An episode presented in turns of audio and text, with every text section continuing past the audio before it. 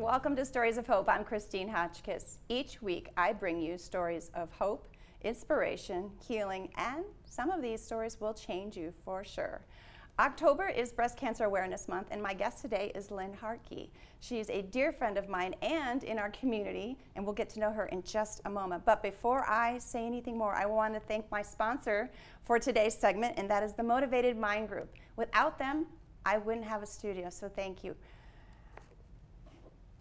So, my guest is Lynn Hartke, and she has this amazing book that she wrote. And we'll talk about it as we go on. It's Under a Desert Sky, and it talks about her journey as a survivor. This book redefines hope, beauty, and faith in the hardest of places. I think we can all relate to those difficult places mm-hmm. in our journey, can we not? Yes, definitely. All right. Um, I also want to say that she is a contributing author of nine books, okay, with Guideposts Publications and is the creator of Adventure Trackers, an online community for those who like to get outside and experience the beauty of God's creations. Oh, we're going to have to talk on that because I love getting outside. I love hiking and seeing what there is. Please help me welcome my guest today, Lynn Hartke. Welcome. Thank you. Thank you so much for having me today, yes. Christine. I've gotten to know you through a little bit through the community as mm-hmm. to what you do and your husband, Mayor Hartke, so we'll give him a shout out there too. But this isn't about him, this is about you. But together, you guys are a very amazing couple and a powerhouse couple. Mm. And as I'd mentioned, October is Breast Cancer yes. Awareness Month.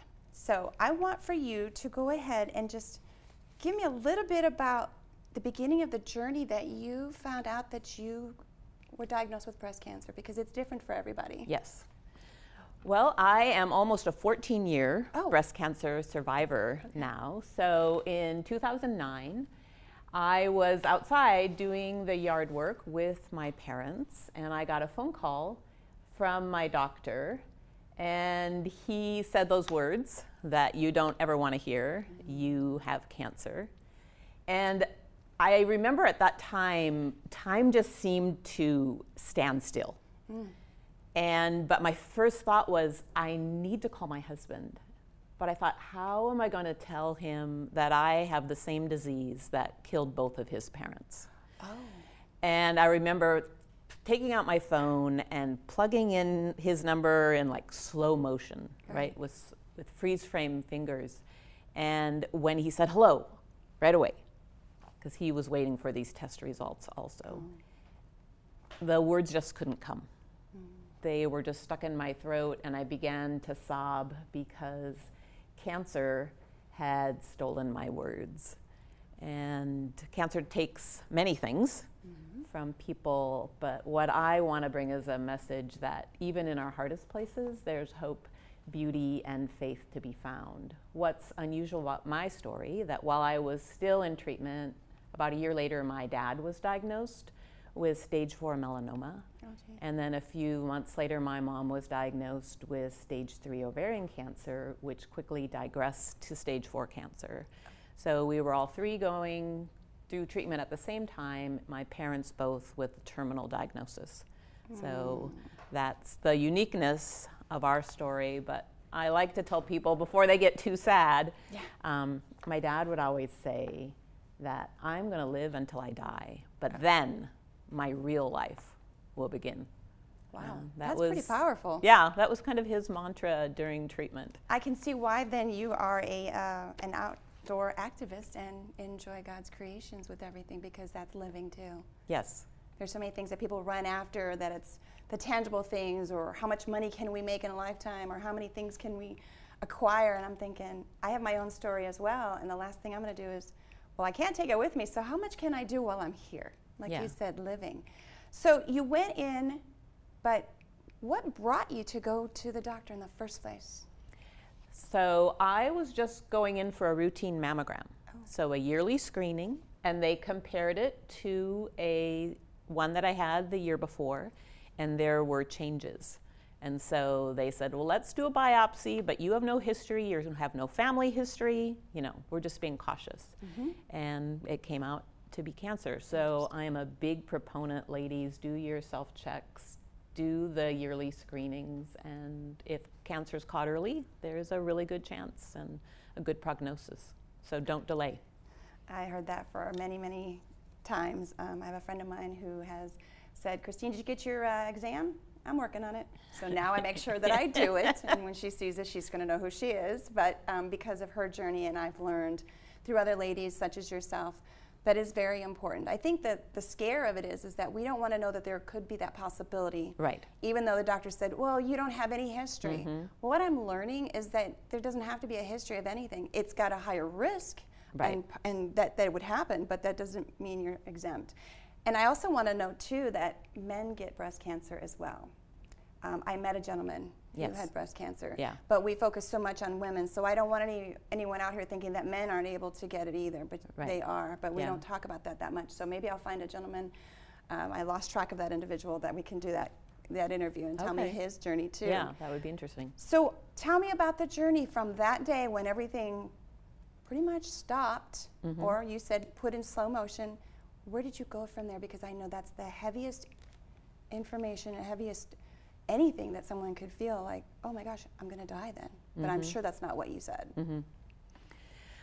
Um, I think one of the challenges is I, I, when I talk to people after they're newly diagnosed, it feels like you're trying to take a sip of water from a fire hose. Oh. Because all this new information is hitting you all at once. Mm-hmm. You're learning terminology that you've never had to face before you're looking at treatment options that you never considered.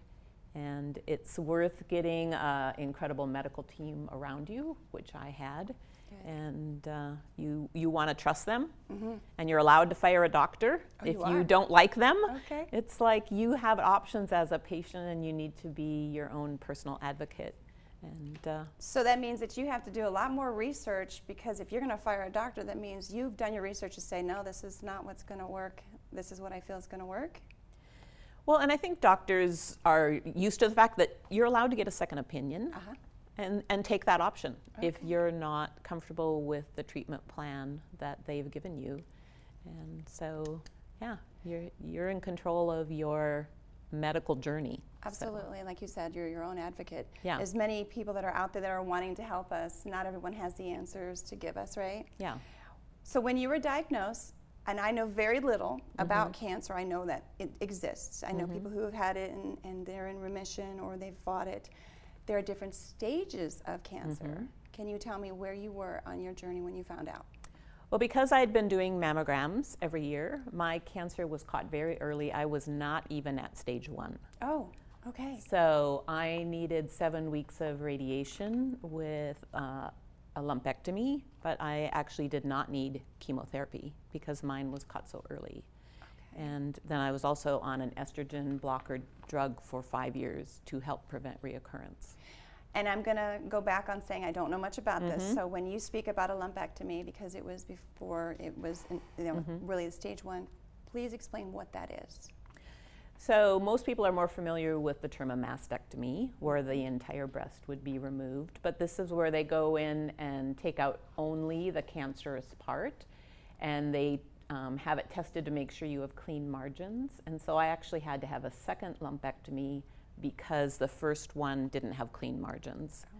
And they said to me, if the second one didn't have clean margins, then the only option would be a mastectomy at that point and uh, but they had clean margins on the second one. So, how long was the treatments that you had to go through before you actually got a bill of clean? Well, they're very cautious about saying cancer free okay. now, I, right? Yeah. But it is still seven years. Okay. And so, yeah, they when they told me that my oncologist said I could choose then, did I want to come in to see him? Mm-hmm continue the rest of my life mm-hmm. or just with my regular doctor. And I made that choice okay. to have my yearly tests done just with a regular doctor. Okay. And uh, so, yeah, and it was an emotional day to realize, okay, these people that have taken care of me are not going to be part of my life. And so it was a mixed bag. It was like I was so relieved, but it's like, oh, I'm now responsible for my own health. Right? People aren't checking up on me. No, and that brings me into something else that we, um, if anyone has had something happen in their life, we end up losing friends, or we're out and about and people will avoid us like the plague. Mm-hmm. Would you agree? Where people don't know what to say to someone because they don't have I wouldn't say it's an etiquette. I think it's Mm-hmm. more of a I don't know what to say because it's something different. Right. And you don't want to offend anybody by saying something that you're like, well, that was really stupid. Mm-hmm. What would you, eh, what advice would you give people when you're going through a journey that you're already going through the difficulty that Right. adds to it when people aren't there and supporting you that you thought would be there? Well, I like to tell people because cancer has touched all of us, Mm-hmm. even though we might not have had it personally. Mm-hmm. But one, one in every two men will hear the words, you have cancer in their lifetime, and one in every three women will hear those words, Mm-hmm. you have cancer. And that's sobering news, but the encouraging and um, hopeful news is there's 16.7 million cancer survivors in the United States alone walking around. And because of earlier technici- uh, earlier uh, diagnosis, y- the chance of living has been increased so much, right? It's not the death sentence that it used to be. And but we struggle.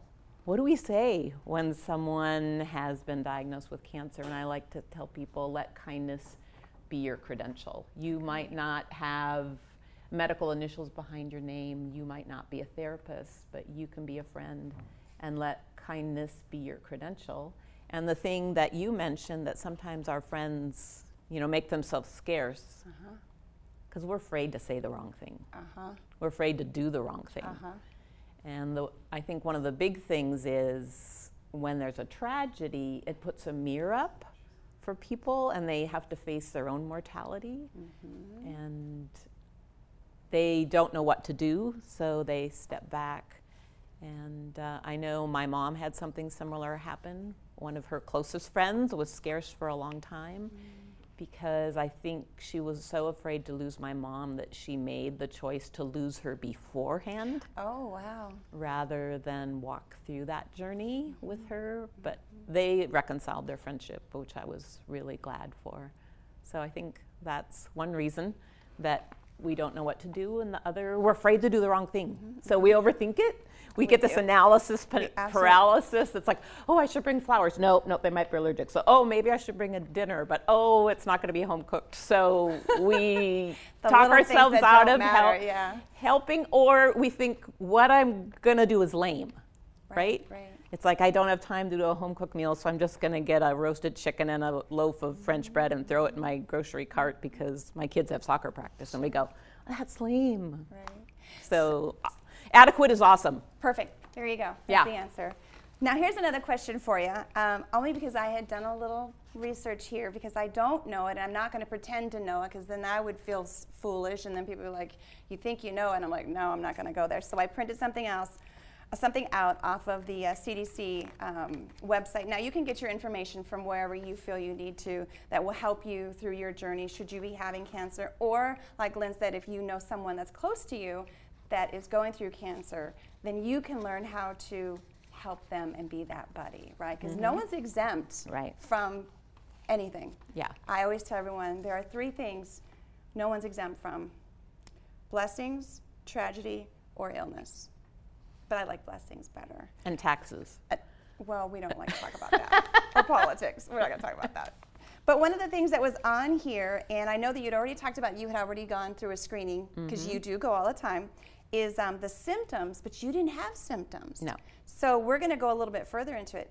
Tell us about the journey of when you did find out what you actually had to go through. Like, were you sick? Were you tired?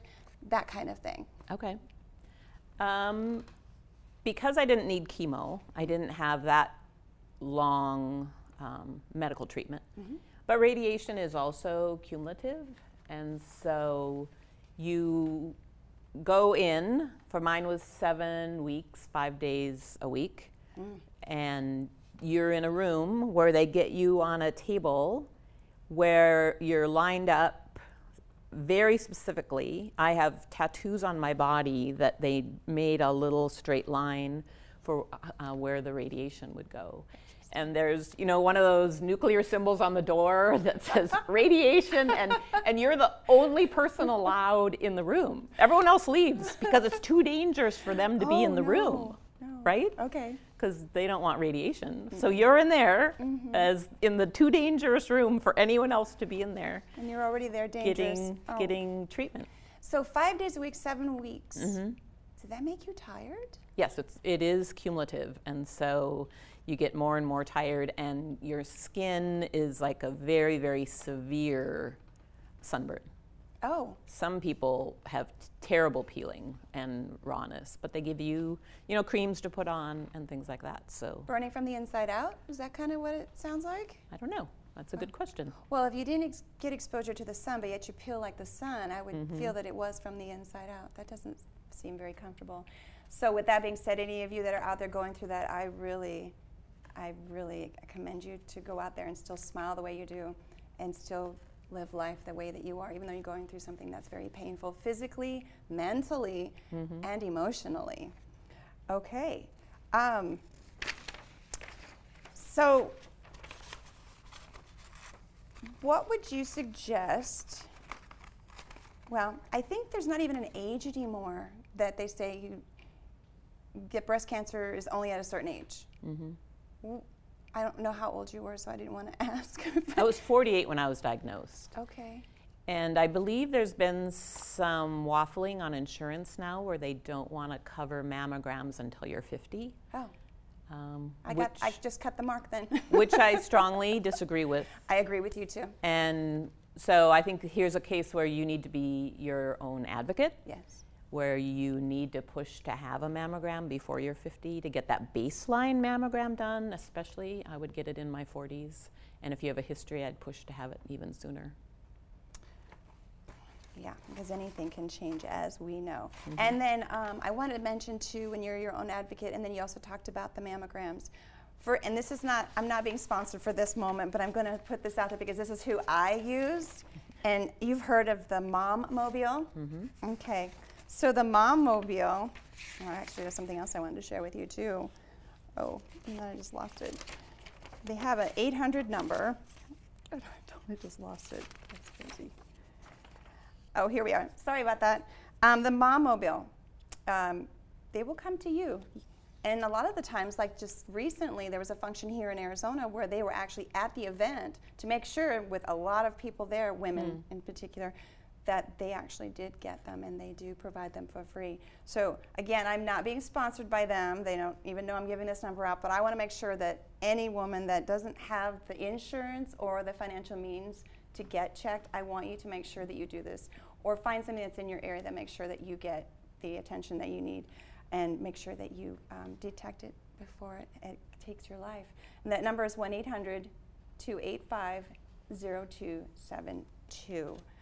Um, and there's something else here that I just saw in my notes that I have to ask.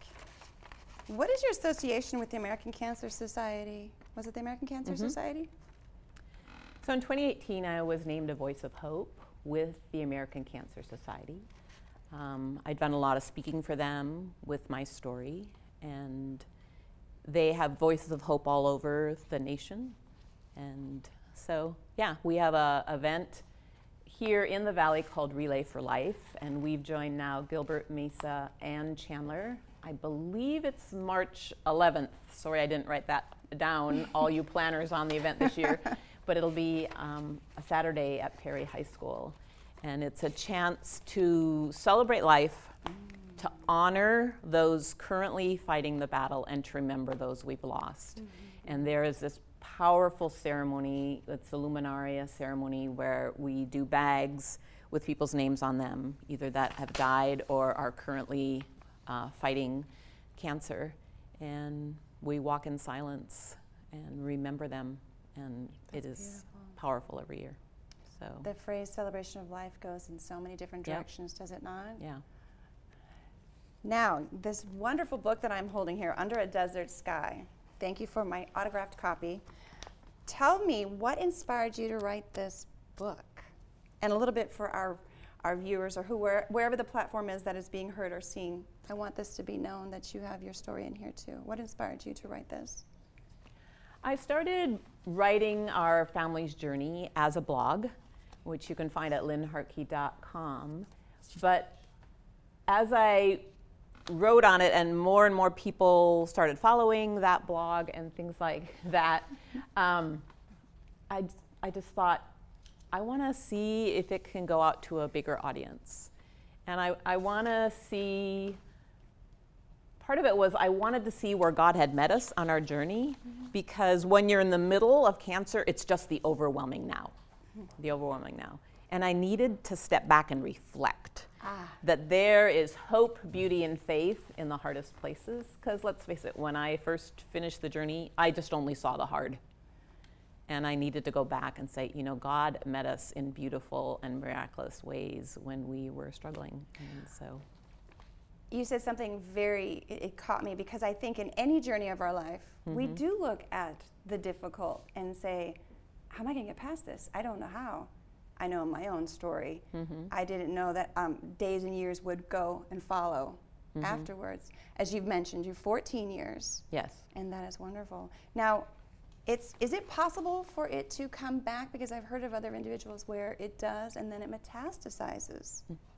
There is a possibility, but once I passed the seven year mark, they said if I got cancer again, it would be considered a new cancer. Oh. I'm the same statistically as anyone else walking around. Okay. Now that I've passed the seven year mark. Okay. So, Good to know. Yeah. But I did want to mention you said the struggle that we have sometimes at when we're in the crisis of the journey, yes. and you had mentioned that um, I find beauty out in nature. Mm-hmm. And I do have a group on Facebook called Adventure Trackers where we encourage each other to get outside and connect with God there. But I think no matter what your journey, you have to find beauty and wonder where you live. 100%. And Correct. I find it was losing both parents in a nine month period and getting to the end of that, I felt I needed to build new emotional pathways and new brain pathways, actually, because I was just depleted after that part. And nature was one way to do that, and my faith was another. And the other is choosing to step closer to people and not step back. I like uh, that you said that because it is so easy for us to get caught up in the things that we do in our own lives, and then we discredit that someone else may be having something too. Yeah that they need maybe just a few moments, or we need to stop and get off of our devices and off our computers and stop driving so fast to get to one from one destination to yeah. another. It's still going to be there when you get there, but you might not be, you know, if you're not taking the time to enjoy the journey along the way, as what you're saying you do with your blog. Which leads me into this question here. Okay. Where can we find your book? And if anyone wants to reach out to you, how can they find you? Well, my website is lynnhartke.com. If you want a signed copy, you can go there and I will sign it and you can tell me what you want on it even and I'll oh. send it to you. You can also find it on Amazon, Barnes & Noble, and I believe Target is also still carrying it. Oh. Um, but yeah, I also do a monthly newsletter called Wonderful where I talk about finding beauty right where you live. And you can sign up for that too on the website. And then I have that Facebook group, Adventure Trackers. There you have it. You can be found just about anywhere. Perfect. I love this last question. Okay. First, thank you for being my guest today and yeah. sharing your journey and educating me and anyone else that wouldn't have known some of the things that we've talked about. And there's always so much to still be learned, right? Yes. Because there's always yes. something new when we hear the cancer word, mm-hmm. and it does not discriminate in any way, shape, or form. Um, my last question is this, this is where I feel like I get to know somebody very quickly, not through just the interview, and that is what message would you like to leave our listeners or wherever this platform is being heard and seen based on your journey? Well, the message that I would like to leave you with is this that you are not alone in your fear, you're not foolish to hope, and you are never forgotten by a loving God. Never. And so hold on to all that you believe that is good and faithful, and you will not be alone on this journey. No one wants to feel alone, yeah. but we can when we're dealing something with just ourselves. So thank you for saying that. Is there anything that I may have not added or asked to make sure that we get out there because this is your journey and your story, and I want to make sure it's completed? Hmm. I need to think about that a minute. I think you've asked most things. Okay. Oh, I guess I do help other people with their stories. How so? So I did do it online for the longest time, but I missed the face-to-face interaction. So I'm right now doing my very first since the pandemic legacy story circle where people can work on their legacy stories that they're afraid we don't want this family story to be lost sure. for example and it's not just for people that have cancer because we all have those stories that we feel are important mm-hmm. so i'm about done with this group right now but i'm going to be starting up again in 23 just a chance for people that they want to get their stories down so when you say get their stories down are you putting them in like memoirs you're putting them in a book where are you putting them it's for them to write them and record them, and then they can decide. Do they oh. want to compile them? Do they want to self publish? Okay. Or is it just a few stories they want to make sure that their kids have or their grandkids, or just for themselves? Sometimes people need to write and process what's happened to them. Agree. I think that's a great healing tool, too. Yeah. For sure. And, and again, we don't want to be forgotten, so we want that. So that's a great contribute to people in their lives. Thank you. Yeah. Again, I want to say thank you to the Motivated Mind Group for me being able to have a place to call home and to interview my guests to share stories with you. If you have a story you want to share, know someone who has a story, or you have a nonprofit in your organization, in your community rather, um, that's making a difference, I love to spotlight those as well because there's a story behind those. Then please email me to the address of stories at christinehotchkiss.com. Until next time, everyone, I wish you well and you take care.